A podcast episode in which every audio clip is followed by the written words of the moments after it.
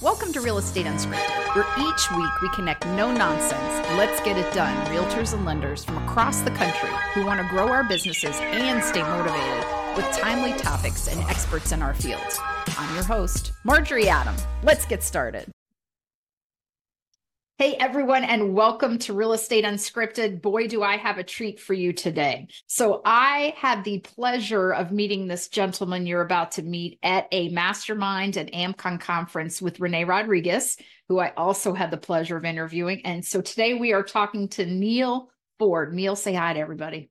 Hey, hello everybody and uh, it's it's really cool to be here with you, Marjorie. Well, this is amazing. So this is again how things happen. When you say yes, and someone says you go to this conference and you say yes, and you get on a plane and you get to go learn from masters, and then you realize how fortunate you are to be in front of these people. So let me tell you guys a little bit about Neal. So Neal is like a creative advertising and marketing professional genius. That should just be what you say. You're a genius. You're a ah. storytelling genius and you have been in this. How long have you been in advertising and marketing and storytelling? I'm startled to discover that I had been in it for 30 years. And um, but I will tell you, Marjorie, that when you hang out in the creative circles in the advertising world, you know, even when you're like 55, you're hanging out with 23 year olds who are hip and everything is new. And, you know, in the words of Doug Stanhope, the stand up comedian, you wind up looking in the mirror and going, that can't be right. Do that every day. right. It's the, we can't see it. Like you run into people you went to school with and you're like, man, they got old. And uh, you know, that's unfortunate. Yeah. Only to realize I don't have a hair on my head. Yeah. Yeah. Like, like I still feel like I'm, you know, 19 and like, who gave? Uh, yeah. But anyway, it's a, advertising was such a fun career because everybody was so young. That's one of its drawbacks. Unfortunately, you get to 50 and they you get a bullseye in your back. But everybody's so young that it keeps you young and it makes you interested in things perpetually. You're always interested in new things and you're hearing new slang. And, and so in answer to your question about how long was I in it? Yeah, I was in long enough to pretty much see it all. Okay, you started advertising. so I got in just at the just at the last tail of Mad Men you know, just when when there was still cocaine in the offices. Yes. I mean, so, that's why everyone was so creative. So I never did that, but I'm just saying it was there. Okay. So no, here's the best. So and because you hang out with the cool kids, you have yes. 377,000 followers on TikTok. That's where the cool just, kids. Well, it's it's it's fun. It's what's nice about that is that it's like, oh, okay, people are interested in this. I'm not a million followers like a, our friend Rene Rodriguez. He's the he's the big dog. But you know, it's a, it's it's reassuring that people like what you're doing. And, well, uh, anyone who's listening, you need to. So Neal Foard is F O A R D. So yeah, so it's N E A L F O A R D. Yes, and that's very and, nice. Uh, you have nice handwriting too. Thank you. You need to look him up not only for his videos, but he has a fantastic. Like you can find him on YouTube, Instagram, his website, and you can watch his videos, which are just phenomenal, by the way. And I got to spend some time with you in a conference where you were presenting, and I said I had to interview you because so who's listening right now are in general, it can be anyone, a lot of lenders and realtors, right? Mm-hmm. And so I think that we are salespeople, we are marketers. That's our job, right? Anyone who says, Oh no, I'm not really in sales, yeah, you are, but you're oh, also oh, yeah. marketing, not only product, which is the homes you're selling, but yourself, right? That's our job is to make people know who we are and want to work with us, right? And so I think, you know, you talk about in storytelling for business, which I love, right? We have the power to change people's minds, right? Our storytelling and how we do it literally changes the trajectory of our career, which is true. Oh, yeah. It, you know, it's funny when you were saying moments ago that people don't really think of themselves as being in marketing, or but they are. Actually, I should make the distinction between sales and marketing this way sales is asking for a date, marketing is why they say yes. and I don't think enough of us walk around conscious of the fact that you are a brand. You are a brand. It used to be called reputation. You know, you had a reputation in high school. Yeah. And that that was your brand. But we all walk around as professionals, as a brand. And you have to be, here's the thing that a long career in advertising taught me is if you don't determine what that brand is, they're going to make it up for you. So they're going to tell the, your story. If you don't give them what to say, they won't repeat it. And you need to be really clear about the values you stand for, the things that you want to do for people, the stuff you're good at. And you need to be out there in the world, make being very sort of conscious and conscientious about the messages that you send. And one last thing before I shut up about it is that I don't think people recognize how a brand isn't what happens this week. Your brand is going to follow you around for 25 years. And it's going to be the thing that they talk about. You know, the, the eulogy they give is your brand. What kind of person were they? What kind of business person were they? Were they trustworthy? Could you trust them? And by the way, the most valuable thing that any brand can advertise, or at least the most valuable thing that people can think of you, is I trust them. That was the thing that made Toyota so powerful. You may remember that they had a big recall, uh, a giant uh, international recall on because of unintended acceleration for the Toyota Camry. It turns out the problem was human error, but they didn't. You can't say that to people no, because they won't accept responsibility. And what Toyota did was they conducted themselves in such a way that you knew that they would make good on this. They would protect their customers. It wasn't going to cost them anything. They protected their dealer body. They made sure that the dealers weren't going to take a hit from this. And because they so overcorrected, because they were so responsive and so overwhelmed the problem that people's satisfaction with Toyota was better after the recall than it was before the recall because everybody acknowledges that people make mistakes but it's how you conduct yourself and, and whether you own up to it and when you own it and whether you make you know you're a responsible person. My guess is that people that went through that that uh, recall experience if they owned a camry they'll never buy another kind of car because they know that if i run into trouble they're good for it. Yeah. You can't say that about every car company. No. And so was it expensive for them? Yes it certainly was. But values aren't values until they cost you money. And so i've waxed on a long time about that marjorie but uh, the exactly and if you think so one thing you said so i'm going to keep quoting you to you because you're hmm. so, is that i need to create an irrational preference for me right so if i'm thinking about yeah. this and they have to have like unreasonable loyalty to me okay and i yeah. agree and that's what all of us are like yeah make that happen please neal so i think though i will say one thing i think is how is something i'm absolutely going to ask you so we're going to definitely ask yeah. that but i think through a couple things for us like one like I joke, but you almost can't like walk, you can't walk down the street without running into a realtor or maybe a lender. There are a lot of us. So I have to cut through the, I'm going to call it noise sure. of everyone when they go and they're going to either Google or find a realtor. And I think the flip side of that is I think we tend to focus our marketing is too much on us. Right. Mm. So I think like I joke with the realtors when I coach them or speak that like a lot of it's our I love me walls, I'm going to call them, right? And so you can right. see behind me, I have no I love me wall, but you know, it's sort of the plaque that says, you know, I was in the cubic circle the club and yeah, and I'm still blah, blah, blah. And so I think that's sort of almost got to show you I'm good by this award but how so if you're if you're now my my personal guru which we're going to take you as on this call like how do i cut through this noise how do i have people have an irrational preference for me? Like what are things i can do or or things i have to convey for that? Yeah. The the number one thing the the rule that everybody needs to internalize is nobody cares what you think until they think you care. And this above all a concern for the person that you are serving. Um, i'll tell you two different let's use a medical context. Okay, okay so this happened to uh, Bob Wiesner is, is a brilliant new business generator. This is one of these guys that can, if you are up against three other competitors in a new business pitch, he's going to help you win. And he told me the story of breaking his kneecap. And I don't even know how he did it, but he was at the hospital in the emergency room and they put him on the phone with the resident surgeon who deals with this kind of thing. And the call roughly went like this yeah, you broke your kneecap. I looked at your x rays. You're going to need surgery to get that fixed. It'll probably take about six weeks for it to knit back to, you know, where you can be walking around. Now, I am the local resident surgeon, and luckily I have a, an opening for you. So I could fit you in next week, as early as next week. Okay. It's uh, nice and, you know, quick. But uh, Bob found that slightly off putting, a little bit sort of not the greatest bedside manner. So he started looking around.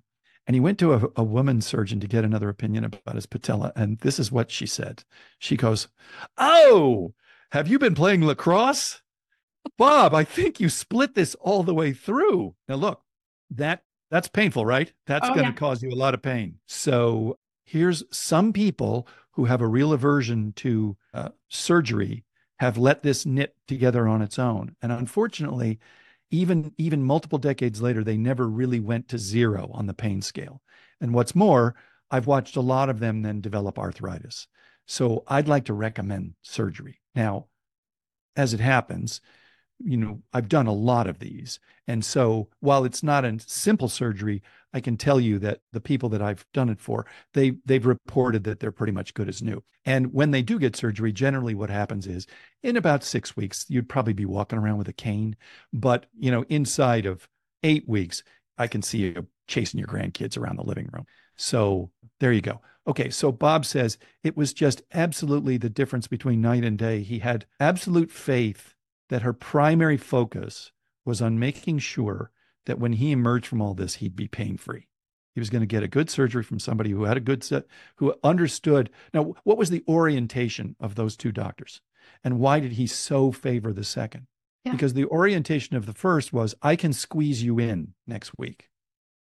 He wasn't, there was no description about what happens if I don't, or, you know, no real appreciation for the pain I was probably experiencing. No empathy. Right. Whereas the second doctor, it's interesting how she starts. Oh, were you playing lacrosse? In other words, without without saying this is a serious injury, she's saying, I understand this is a serious injury, Bob. Uh, she has a kind of sense of humor about it that's very attractive and it's it's warm and it makes you feel like they understand. She's saying that that's pre- pretty painful, huh? Okay. You know that she knows what you're going through. Then she says, um, you know, I've seen people who decide not to get surgery and they never quite went to zero pain. And what's more, I've seen them develop arthritis. So what she's doing is she's painting a picture of, I think you're going to need surgery for this, but let me just tell you what happens if you don't. Okay.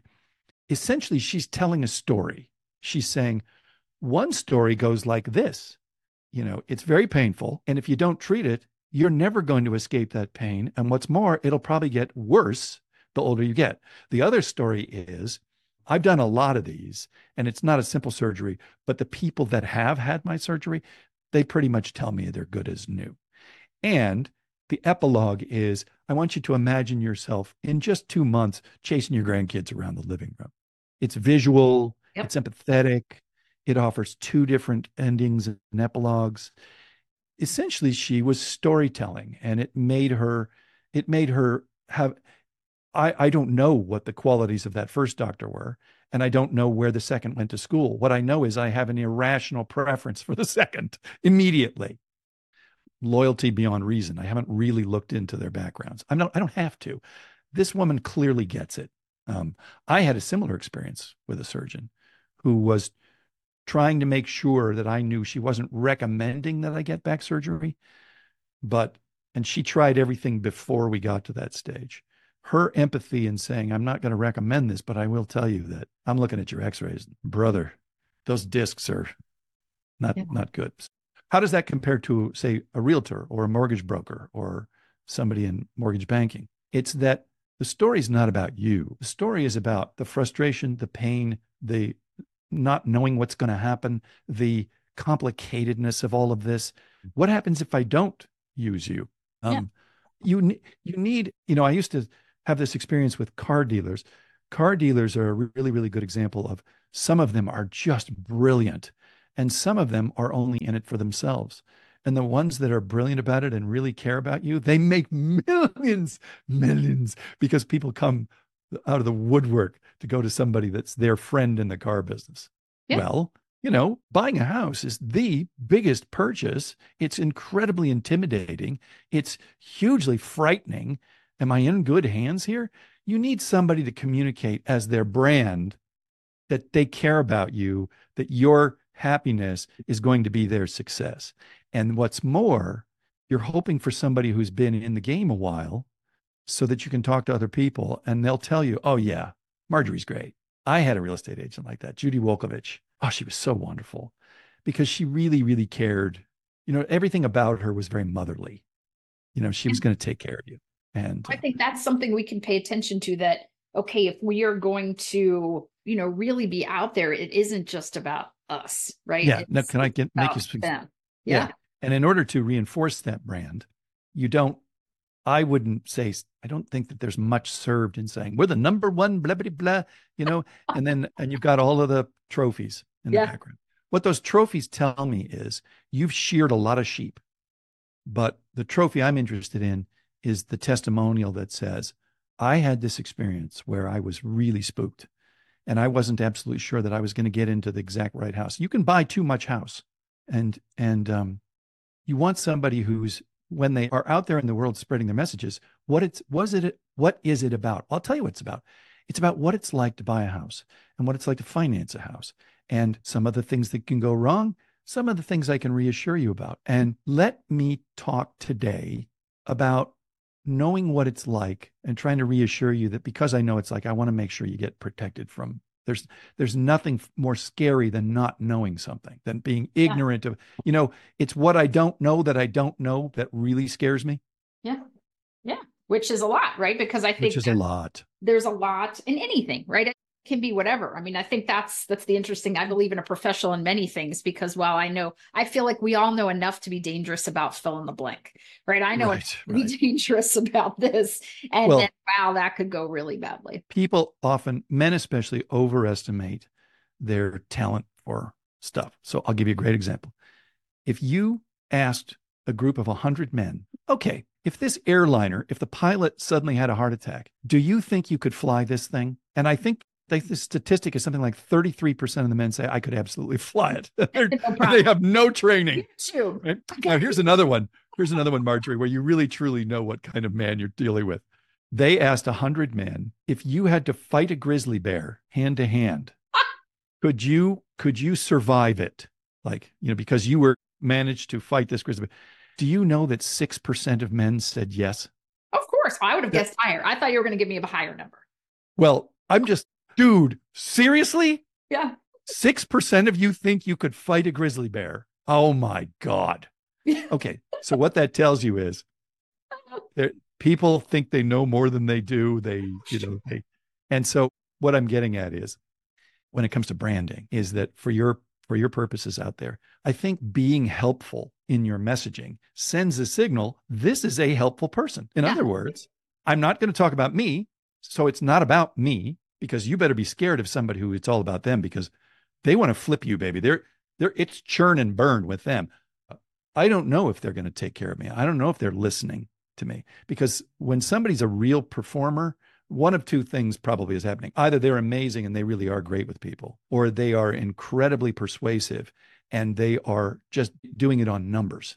So how could they when when you talk to somebody like that, Yeah. immediately they are not listening, they're looking for a type and they're just going to put you in a little box and they're going to go that's a type 3. Let me, you know, I can tell already what I'm dealing with. You want somebody who's listening and you know that's that's a very reassuring quality and that's part of your brand are you a good listener because if you are a good listener and you are there in the moment that people find that very reassuring and there are all kinds of ways that you can prove you're listening you can repeat things back to people or you can say i'm not 100% sure i heard you right. Let me spit that back at you. You tell me if i'm getting this right. Is that what you're saying? Um, neil degrasse tyson was going in for jury duty and the um, they were doing jury selection where they were asking people for their attitudes about things. And the attorney asked neil degrasse tyson he said uh, how would you feel uh, about having only one eyewitness as the basis of your verdict? And neil degrasse tyson said i would be very nervous about um, passing a verdict on somebody knowing how people are about um, eyewitness testimony like they don't often see the same things or hear the same things. So it would give me some give me a great deal of caution. The judge then said, "Would you be okay convicting someone if you had two eyewitnesses?" And Tyson, before he can even speak, the guy sitting in front of him in the jury section goes, "Your Honor, that's not what he said." And Tyson said, "I had to fight the urge to say, Your Honor, you are proving the very thing I'm talking about." Exactly. Yeah. the power of a good listener is that when you are re- when your body language is very intent on that person and you are making sure you're getting it right it isn't just that they know that you're a good listener, is that you are, in fact, internalizing all of the things that they need, the subsonic messages they're sounding, the confusions and contradictions that they're operating under, and you're going to be a lot more helpful. And um, by the way, I had the good fortune to have met Tim Tebow in person. I spent a oh. lot of time with him because we did some ads with him when I was at TiVo. You can you can imagine why the yeah. CEO was so hot to hire Tim Tebow. Oh, yes. Tim Tebow, TiVo, TiVo. Okay, exactly. And I, I was shaking my head the whole time. I was very anti the idea because it wasn't based on some product strength. Okay. Oh, and then only to meet Tim Tebow in person and go, okay, I get it now. I know why everybody loves this cat his number one quality, besides being an Adonis and handsome and sweet natured, was that when you were speaking to him, you were the only person in that room. It was a really strong signal. I'm listening. No, please go ahead. Don't pay attention to them. I know somebody's trying to interrupt us. I'm paying attention to you. That quality of his was incredibly charismatic. And it's one I don't think we practice enough. No, because I think so much is thrown right. out. Right. You're in a room and you can see, oh, there's someone over here. And really in five minutes, I'm supposed to be here. And so you're already thinking about how I'm, oh, he said that I'm going to, here's how right. I answer that. Like, I just don't think we're fully listening. We're planning our next move, right. whatever that looks like. And I don't think people are aware of the, the small things that can trigger a, an emotional response that is not positive. I'll give you a good example. So you and I were at that AmpCon and I was speaking to this woman, and we were deep into a conversation. And one of the people that Rene later had come up and talk to us, okay, just bur- butted right in and started talking to this woman right on top of me. And this is my reaction, Marjorie. I hate you with a magnesium hot Ooh, that's hot. fire of loathing. Dude, it is now my personal project to fuck you up. You're I have, that person. I have never met you before. Yeah. But I am now on a mission. I am going to be waiting for the opportunity. Excuse me for swearing, but that was what I was feeling in that moment. And that's strong, right? And we we don't realize because to him, he probably, you know, he was not well, was not paying attention. If the woman had had any courtesy at all, she would have said, "Excuse me, we were just yeah. talking." He'll be right with you. Hang on, exactly. But in any case, it really struck me as how unbelievably tone deaf that was. And I thought, wow, here's a really good example of you do not know the damage you're doing when you're in there thinking about yourself and not being conscious of others. But when you are conscious of others, you are you are you're becoming the person that they want to help for reasons they don't understand you're having the opposite reaction. It's what we want, right? So we all want, I mean, that's want. the thing. We all want to attract people. So one thing you also talk about that I love is, you know, we need to find our unique. So we are a brand, we know this, and yeah, and, and but we have to find our unique true voice. Yeah, yep, yep, A lot of people have trouble with that because it's almost like, well, I'm supposed to be this, right? I think as a yeah. Person, I'm supposed to have this mold, or I'm supposed you know, or or someone's told me I'm supposed to be this way. You know what I mean? I have to fit this image. I got you. You know, well, I got a way. I got a technique. Oh, good. Let's, let's here, it. here it is. Let's start with this. What is the what that you do has is of the most service to the people you help? Like, what's okay. the most helpful thing? What's what are you good at at helping people with? Right. Some people are really super super detail oriented, and because because they're so detail oriented, they don't miss a trick. They're going to make sure that this is a flawless process. Whatever other strengths I may have or deficiencies I may have, I'm really, really, really super good at this. So here's what you here's here's how I can help. So let's say, for example, that was you. The kind of messages then you're going to want to put out in the world, as you would say, you know, when you're doing this kind of transaction, lives and dies by the details, which I happen to be really good at. Let me give you an example. Here are five things you probably didn't think about or that other people gloss over. Oh, it's such a tragedy when they when they miss those things. You can screw up this paperwork for 3 weeks because of something like that. I'm good at that. Okay, that's one, you know, I'm really helpful with that. I'll make sure you don't have that problem. That's one kind of person. Another person could be uh, that I really, really care about people. And, be, and that care means I'll fix every mistake. I'll try to anticipate anything happening.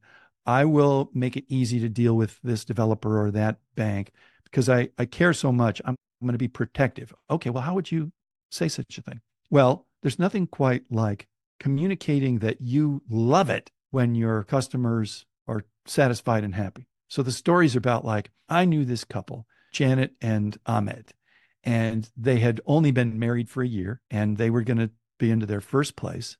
And they were a little spooked, you know, as everybody is the first time, you know, because there's all, you have to sign all these things and, and read all these things. But you know what? Um, it was the greatest pleasure of mine to make sure that everything they were worried about, I managed to fix. And they were happy to look at them in their new home. I was I was more happy than they were. I was more tickled in that, you know, and by the way, they invited me to, you know, a dinner in their house and they just were, you know how there's a big difference between a house and a home. Well, they were home and that really made me happy. Okay, so the story is about it's communicating how you feel about your customers. And you may be thinking, yeah, but is that believable? Well, for people that care, it is. Yeah. If they you're have... making it up, no. Yeah. Well, exactly. Exactly. And people are right. It's like it's the people that like use dogs in their advertising and hate dogs or whatever. You're like, it's pretty right. evident you do not it, love it, right? Like, yeah. There's a lot. People will send signals they're not aware they're sending. Yeah. And and so when we were talking about your voice, don't talk about stuff that you're not good at and just pretend. No, go to the stuff you're good at. Let's go back to the car example. Toyota for decades has made these bulletproof products. Whatever you thought about the way they looked, man, they wouldn't, Toyota would never break a promise, which is more than I could say for other yeah. brands. Yeah. You can find sexy brands all day long, right? and uh, oh, oh, go with God because you're, you're taking a risk. I didn't start out being a fan of Toyota. I didn't. But man, by the time I got to know them, really know them, knew their dealer body, knew their Japanese factory people. I went to a lot of factories. Baby, I am a true believer. You cannot yank me. You couldn't crowbar me off that brand. Which is we all want like when everything want irrational saying, loyalty that's what we like all of us i want people to really feel like we all want like you've got to work with marjorie because yeah, you're right. making a huge mistake if you don't right? Like right. that's that's what we want and we demonstrate that yes and in, in how we take care of them. It's i think the articulation right? So to me the yeah. hardest part is it's less difficult with with our tribe the people that know us and we work with. It's out there in the interweb right? When I don't, we're trying I don't, to bring people in that's where it's harder I don't think people are fully conscious of how easily searchable they are. And what your content needs to be is the stuff that they stumble on. And it needs to be about the stuff, it needs to be talking about the, for your unique voice, it needs to be what gets you geeked out over what you do. What makes you so excited that you get silly talking about it. Yeah. And people love that kind. I happen to love nerds. Yeah. I love IT guys. And I love when they get excited over something. So you would say, hmm. Hey, Chris, should I get this or that? Oh, you want to get this. And and then you do this and you pull that out and you put this in. And then you get this accessory and make sure you get these plugins and so forth. It's like, go, go, Chris, go.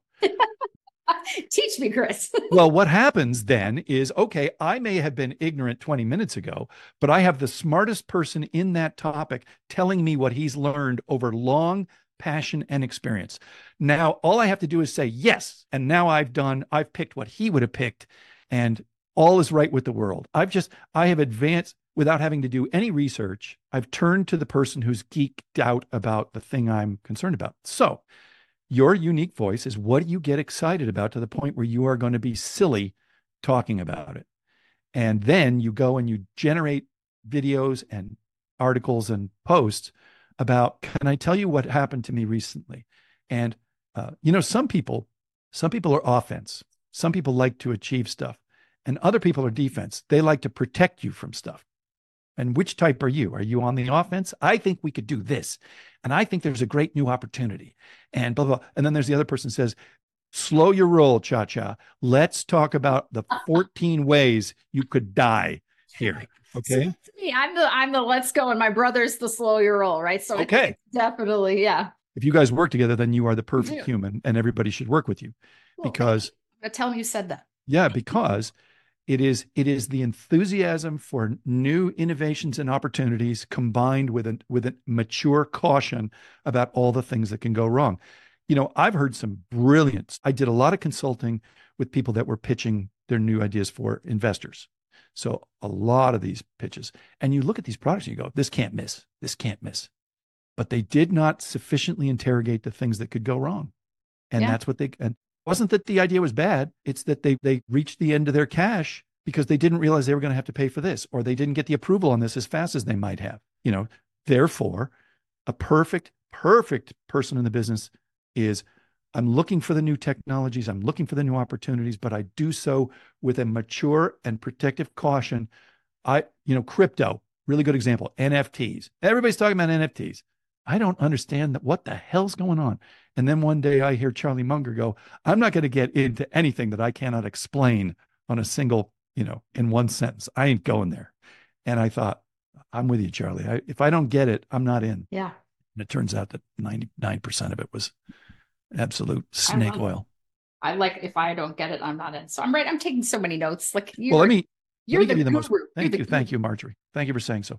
Let me do give all of your listeners and viewers. Let me give them one thing that is above all.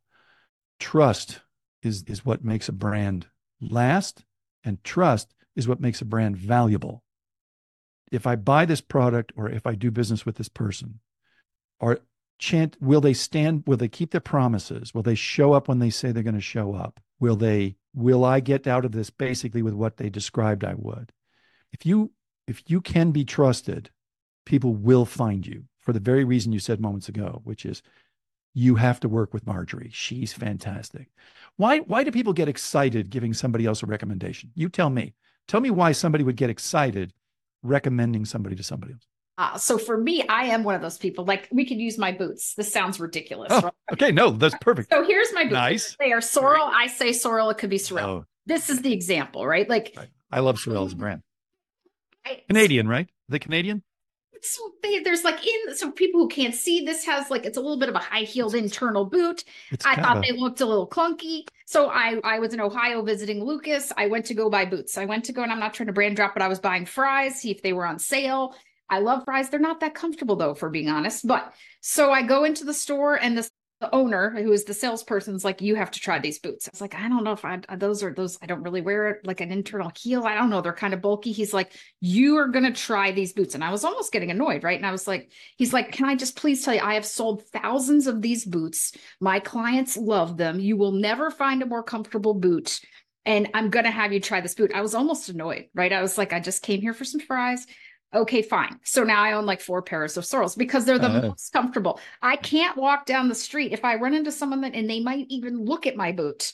I'm like, hey, you know what? You got to buy these boots. Neal, you have to buy these boots. Or right. for any woman you know, I can stand in them all day long. This guy told me about them and I thought he was just trying to sell me. I feel I must propel the world forward right. in the boots that make me this comfortable. And I tell everybody about these boots. I okay. tell everyone, you know, because this experience I had, it has made my life better. I got to tell you about it because you should not go buy these other boots because these these are life-changing boots. But but I want you to unpack why you feel compelled. What is it that you're getting out of that evangelizing the boots? Tell me, tell me what why are you doing it? Helping someone else with their yes. comfort in their boots. So that's okay. I feel that I feel that I can you can stand all day too, like I can in these boots. Okay. I, what you're demonstrating in your passion to share these is what a good human you are. and uh, generally speaking, sociopaths don't give a flying F about recommending anybody to anybody else. Okay, but so, so thank you. So, so you're, yes, we've established you're not a sociopath. Now, but there is a, on the bell curve of distribution, most people, the vast, vast majority of people cannot wait to share their excitement about a piece of music they heard yeah. or or a um, a car that they really really love. And what it what why i believe people get a kick out of helping other people is we are essentially a tribal species. We survive better together than we do alone. And for example the reason that people have stage fright generally speaking is that when you are alone in front of 50 pairs of eyes, unarmed, this is never a good thing in nature. Like there's never been a good time when a bunch of hyenas looking at you and you don't have a sharp stick and you have no friends. It's like, well, I'm done. I can feel the endorphins getting me ready for being be- eaten. Okay. So the same is true in general. Like puppies, they all sleep together in a big lump, and people do the same thing. And we cluster together in restaurants. And it's very reassuring to be in a restaurant and there's lots of noise and activity. It's very, it's good for the soul. That's why, you know, Starbucks, I always loved Starbucks, the sound of the coffee grinder and the steam and the other people talking. It was very reassuring. Do you feel safe in a Starbucks? Yes, I feel safe. It's warm, it smells good, and there are other people who are relaxed and enjoying each other's company. When you make a recommendation like that, you are being a human being.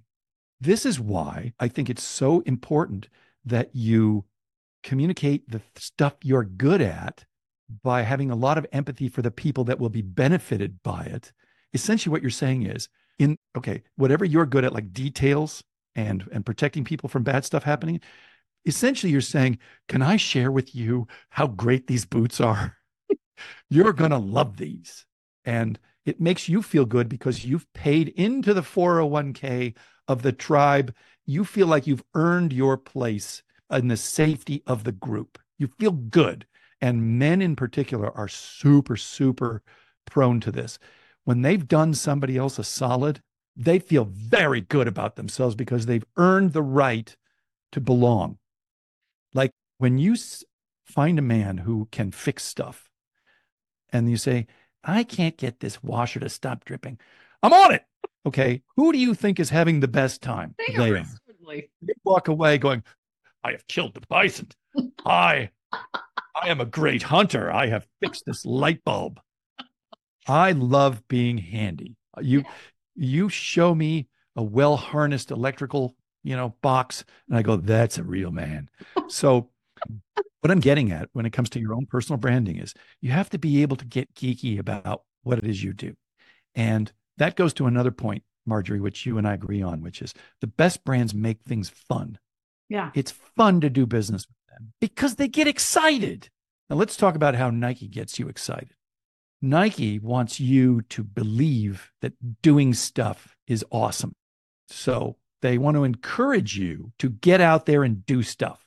Now, let me give you an example of how they do that. That's that's funny, and also, but let me give you one that's kind of touching, and then one that's dead serious.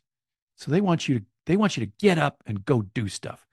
So they show you Michael Jordan and Michael Jordan is renowned the world over for his many, many championships and, and the, just the dozens of times when he scored the winning basket in the last second. But what do they write? What do they do a commercial about? They do it about the number of times he failed. They show you over and over while he tells you, I took this many shots that didn't go in. It was more than the ones that I made. I took this many shots and I threw it to the wrong guy and we got beaten. And we didn't win every championship. We got beat over and over and over again. And this is Nike's way of saying, even the great ones fail. Even the greatest of the great, the, the, the Mount Rushmore of sports. And he's telling you the number of times I've failed. Why is he telling you that? Because everybody failed. Don't let that stop you. Don't let that stop you. Get up, go. Don't, even the great ones fail. Okay. And then they do one where they are, they're spoofing themselves. They've got, uh, oh, geez, I cannot remember. Spike Lee. Spike Lee is doing an ad about Michael Jordan where he's doing this and doing that. And he's all these great championships. Michael and Spike Lee the whole time saying, must be the shoes. It's got to be the shoes. And we all know, no, it's not the shoes. That's being ridiculous. But the reason they're doing it is so that they can show you the shoes without saying we think it's the shoes. In other words, Nike's being very self effacing about this. We're saying, no, it's the greatness of someone who is both gifted and hardworking, and we are just along for the ride. We just happen to believe in this person. That's why we're here, because we believe. And then they do an ad that's for, uh, it shows nothing but a series of teen and preteen girls. And what they're doing is they're saying, if you let me play organized sports, the following things will not happen. The suicide rate on girls that play team sports is vastly lower than not. The the business success of girls that play organized sports with one another is much better. This, the academic success, the likelihood of getting scholarship, the the relationships with their families, their the success of their siblings. All the, the is about is it is about the success of girls when you let them play organized team sports. Why would Nike do an ad like that? Because it's trying to encourage you to get those girls out there and get them on a field. And you could you could be cynical and say, well, yeah, because then they sell more soccer shoes. No, that's not why they're doing it. That I promise you, that's not why they're doing it. It's because they believe. Those people at that company, I've met them. They believe. They believe that those statistics are true. They want to help those young women. And as it happens, when you try to help people, it turns out they have an irrational loyalty to you. Yeah. They are attracted to you. So they yeah. So I think you said also like like the great brands. So we're using like the Nike. They don't advertise your point too. They don't advertise their products, but they're not the hero in their stories. And I think yeah. us, that's a tough one because we're the hero in our stories often. You Here's can how, you can right, yeah. Okay. How, You're putting you know, your finger on right. Yeah, you've got your finger on the fulcrum of these things. You can make yourself the hero of the story by not making yourself the hero of the story. Here's what I mean. Uh, I I uh, I had this experience a couple years back in New York. I was on a city street, and uh, people think of New Yorkers as really sort of hardcore and and and mean, like uh, abrupt and rude. My personal experience is no, no, no, no. New Yorkers are such softies. When I first got to New York from LA, uh, every week somebody would be asking me for directions. Sometimes three times a week they would uh, ask me for directions. And now I happen to know, but I wasn't in New York. And so people would say, you know, you New Yorkers are a lot friendlier than I would have thought. And I thought, well, I suppose I'm a New Yorker. Okay. And then about a year, a couple years go by, and I'm out and I start to notice, I start to notice nobody's asking me for directions anymore. And I'm thinking, oh, is it because I'm is it because I'm I look like a New Yorker, like like I don't want to be approached? Oh, maybe I am a New Yorker. And then one day I'm on this street corner, middle of winter. I'm in a business suit. Guy next to me is all hip hopped out. You know, over here is a Hasidim, you know, so he's wearing the ringlets and he's got the thing. And I'm going, oh my God, it's such the perfect New York cross section. Every gender, every, you know, every income level, every race, every religion. And we're all just sitting here. And in the second that I'm thinking that, this little girl, three years old, is walking down the street by herself. And I'm going, what? And and I look at her and I have this immediate Secret Service reaction, which is you got to protect the president. And then I notice, you know, the way I put it was I was saying, like musk oxen, all of us on the street corner at the same time acted like musk oxen protecting our young against wolves. And so the way I'm telling stories, as I looked up, you know, for wolves, it suddenly dawned on me that the entire sidewalk, easily 100 people, had all galvanized in one instant moment to look for the child's mother and protect this child. So the mother comes up. She what happened was the kid got away from her in the subway while she was trying to get a ticket. Okay. So the little girl goes up the stairs. So the mother comes racing out of the subway, terrified that the child has been abducted or victimized in some way. Now, when I see her come out, I'm thinking to myself, lady, that kid is safer on this city street than anywhere else than anywhere else on earth because every single New Yorker I'm looking at is like, they would kill you or die in the attempt if you tried to harm this child. There is there isn't a single pair of eyeballs I'm looking at has anything in mind except protecting that kid.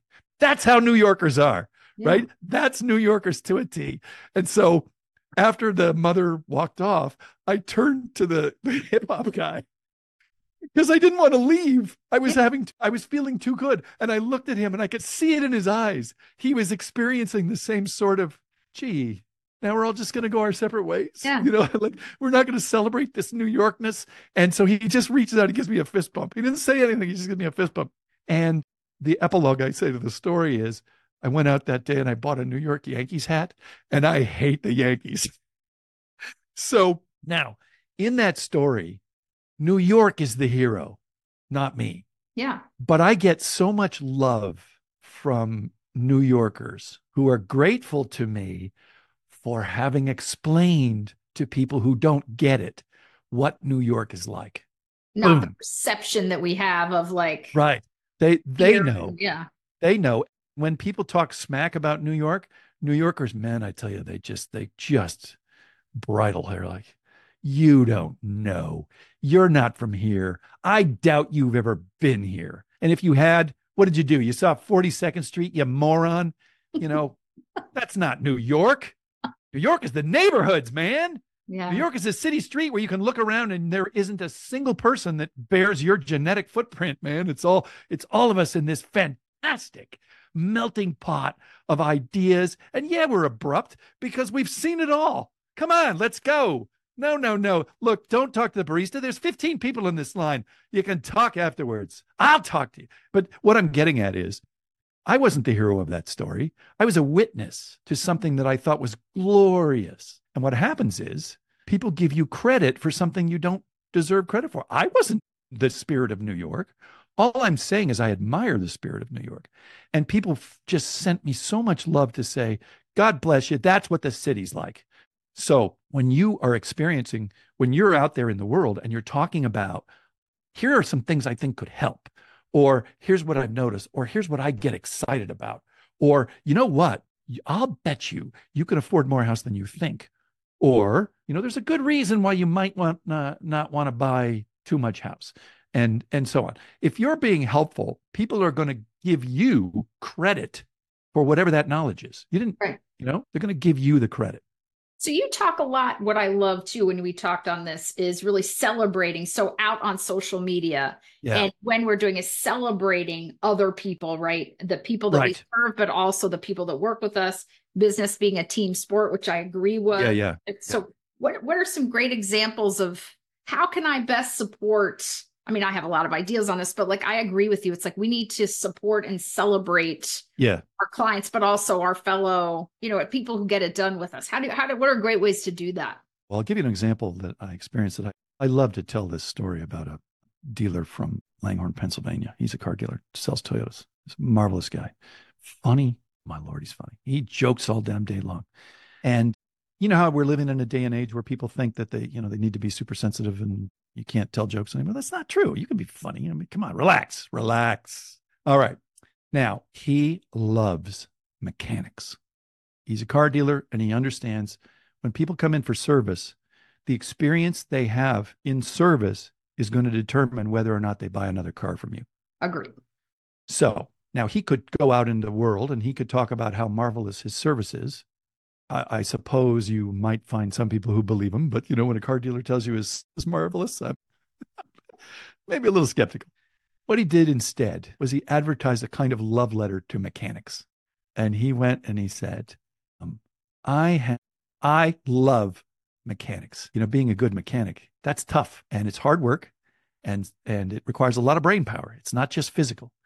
And I happen to have the top three percent all of the mechanics in the state of Pennsylvania that work for me. And you know why they work for me? Because I treat them like princes. It's warm in the winter here and it's cool in the summer. You can eat off the floor, and we only use snap on tools. And I will give you those tools if you are with me for five years. Now, you're the best mechanic you ever saw, and you're in the top 3%. You call on this number. I want to talk to you. Okay, so a couple things happened. One was that people started going, well, he really must have the best mechanics because he loves mechanics. Okay. It's not about me and it's not bragging about how good his service is. He's saying, I love good mechanics. I want good mechanics. If you're a great mechanic, come see me. I'll treat you like a prince. Okay. There was a footnote to the story that is mind blowing. It's that the mechanics started wearing their, they started buying multiple shirts, you know, the shirts they wear when they're in the garage and they bought instead of having like three in rotation, one's in the laundry and the other one's in the closet, and the one I'm wearing this one. They would buy like seven, and the service manager says, "Paul, they're just buying all these shirts." Oh, I wonder why. They were wearing them to dinner with their families, so that their children would hear when people would come up and go, "Oh, you must be one of the best mechanics in state of Pennsylvania." That's a glorious way to to make the story. Geez, I lost the plot there, Marjorie. What the hell was I talking about? Celebrating other people. We were talking about celebrating other people. There you go. I, exactly. So what happens is um, you become emblematic of somebody who respects somebody else's talent, and I think we all we all like that when credit gets spread around. And uh, you've probably seen, you know, somebody will have like a they'll have a sales quota and they'll go on radio or TV and they'll say, We've got a sales quota. We have to sell such and such by such and such. So we're dealing. Oh, please. I'm I find that unbelievably self-absorbed. Really? You all you really care about is making your target. So, and by the way, this guy's slogan that I was telling you about, his personal sort of mantra was I'll lose a little money to make a friend. Because you're never going to lose money when you have friends. Yeah. And you know, if he's made a friend, that guy's going to buy 11 cars from you. Well, I mean, And you think about it with cars, right? It's absolutely true. Like, you know, I we just got a car because my engine died, and before I left, the salesman sat in the car with me and he started showing me all the buttons because I'm sorry, I, there's a lot of buttons and I don't know what most of them do, and so I just don't touch a lot. And he's like, "Oh no, no, no, you got to do this, and then you come Yeah, back yeah. anytime. You come back anytime, but today I'm going to show you this, this, and this." And I was like, "Sweet," because I never would have known. And he was so excited. About all the buttons, geeky. right? He's So- geeky about the buttons. but he also was the only one that had really cared enough to to say hey let me show you a few things just because i think that you know now i remember about 75% i need to go back but he took the time instead of you know he could just been like thanks for buying the car see you later and so he cared and so i'd send people of course there so when you think about this i mean that's what we all want we all want first if we're wrapping up one i agree with storytelling i just think that we're not all necessarily telling the right story if that makes sense right so what's the story we're telling what's our personality or people seeing it because i also think what you put out on social media like if i if i create a persona that's not me and i oh, advertise Oh, that That's a persona big mistake. Yeah, that's a big mistake. and that's what i've attracted and then it's not good Yeah. Wow. You're really, I wish we had another half hour because, we'll do it you-. Well, because this is what people do in general in life. They, they try to live up to somebody else's expectations, only winding up attracting the people that are going to this false face and then being unsatisfied that the person that they're, that they've attracted isn't quite right for them. And, and the reason people do that is they don't think they're enough. They don't, they're not confident enough that who they is, who they are is enough. But anybody anybody who is being sincere and trying to be helpful, like that's their brand, they're just trying to be helpful, that's enough. That's plenty. And I, I want to reinforce trust is the most valuable of all of the qualities any business person can have because life is a team sport and you want to be a good teammate. You're going to draw other people to help you. They're going to have an irrational loyalty to you if you demonstrate you can be trusted. And it doesn't mean saying I can be trusted. yeah It means Oh, yeah. demonstrating trustworthiness. And yeah, yeah, and, it's his for hey neal you can trust me it- can you imagine your reaction when you hear I'm those words come out? of- Yeah. You can trust Oh, yeah, I'm sure. Okay. By the way, I have to use the bathroom. Where's the exit? but you know what I mean? I think that's the thing too. It's Yeah. It's- so I want to talk as we're ending. You own your company is Storyfire, right? Which is Hmm. super exciting. You were just mentioning to me in January or so, you're gonna you have this mod these course modules that people Yeah. can participate in. Can you talk about that a little bit? Because Yeah. So essentially, need a lot of help. tried to make bite size 30 years of experience in storytelling and messaging on behalf of brands. What can brands, what can big brands like a Starbucks or like an Apple or Nike, what can they teach us individually about our own brands? And I distilled it down into 18 video modules and some exercises. And it's going to be available in January. And if anybody wants to reach out and kind of get on the mailing list for the the first launch, which will be at a deep discount so that I can get people's feedback, then they can email me at nealfoard at gmail.com. And I'll spell that because Yes. Neal Foard is N E A L F O A R D at Gmail. N E A L Neal F O A R D Foard at Gmail. And uh, it would I I'm a believer in this this little course. It's tight enough to not wipe you out, but it's ours, you know, and it's there's a lot of valuable stuff in there. Much of the things that we've talked about today.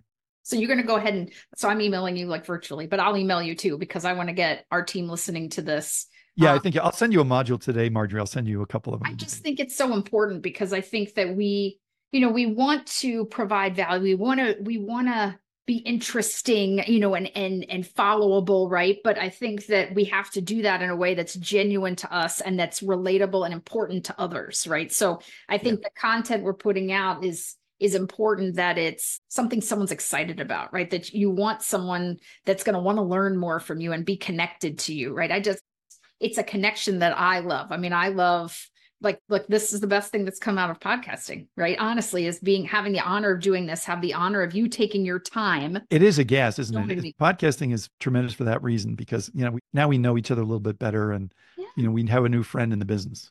Yeah well i'm not and i'm not going to see you at mastermind in january because you're going to be in texas but yeah. maybe at rene's for amplify right in february or for the next mastermind. I'm not sure i want to because what's going to happen is we're going to show up there it's going to be a compound it's going to be like the kennedy compound and then I'm going to go. I really a complete failure. No, but I'm afraid because you know you get you gotta you gotta do the stuff too, sir. Right? So it's like you know I think it's good. You think I'm really good at this, and you go to a conference, you're like I'm okay. So I think, but for everyone listening, think about this as you're going into next year. We're all working on our marketing plans, we're going to call it. So call it our storytelling plans, but our providing value plans, our connection plans, right? What is it that we can do that's going to benefit someone else? How can we bring someone else up? How can we celebrate other people? How can we teach a little more? How can we give it away and make people realize that we want to help them? We're here to help them. We want to connect with them. We want to bring joy to them.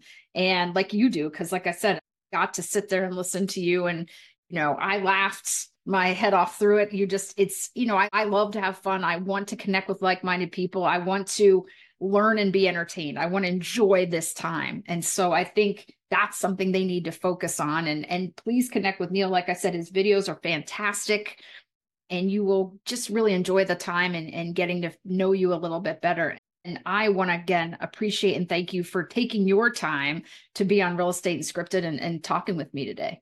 Marjorie, you're a good egg. it's wonderful to meet you and to do this with you. And I hope we do it again we will. We'll get deeper into a little some more tactics. We'll get into the real arcana. Yeah. yeah. Well, what I'll do is I'll I'll start in your modules and then I'll know. Oh, perfect. needs to know, and perfect. then we'll connect again. But thank you again. All right. Cheers. Real Estate Unscripted is sponsored by Alcova Mortgage. Alcova is committed to simplifying the mortgage process. Check out the tools we offer to realtors and homebuyers at alcova.com/slash/realtors. Alcova Mortgage, equal housing lender NMLS ID number 40508, NMLSconsumeraccess.org. Before we go, please show us some love by subscribing on your listening platform of choice and leaving us a review on Apple Podcasts. Make sure you share this with your friends and be sure to listen in next week. Until then, this is Marjorie Adam. Don't forget to check out the show notes for a recap. This podcast was made possible by listeners like you. Thank you so much for your support.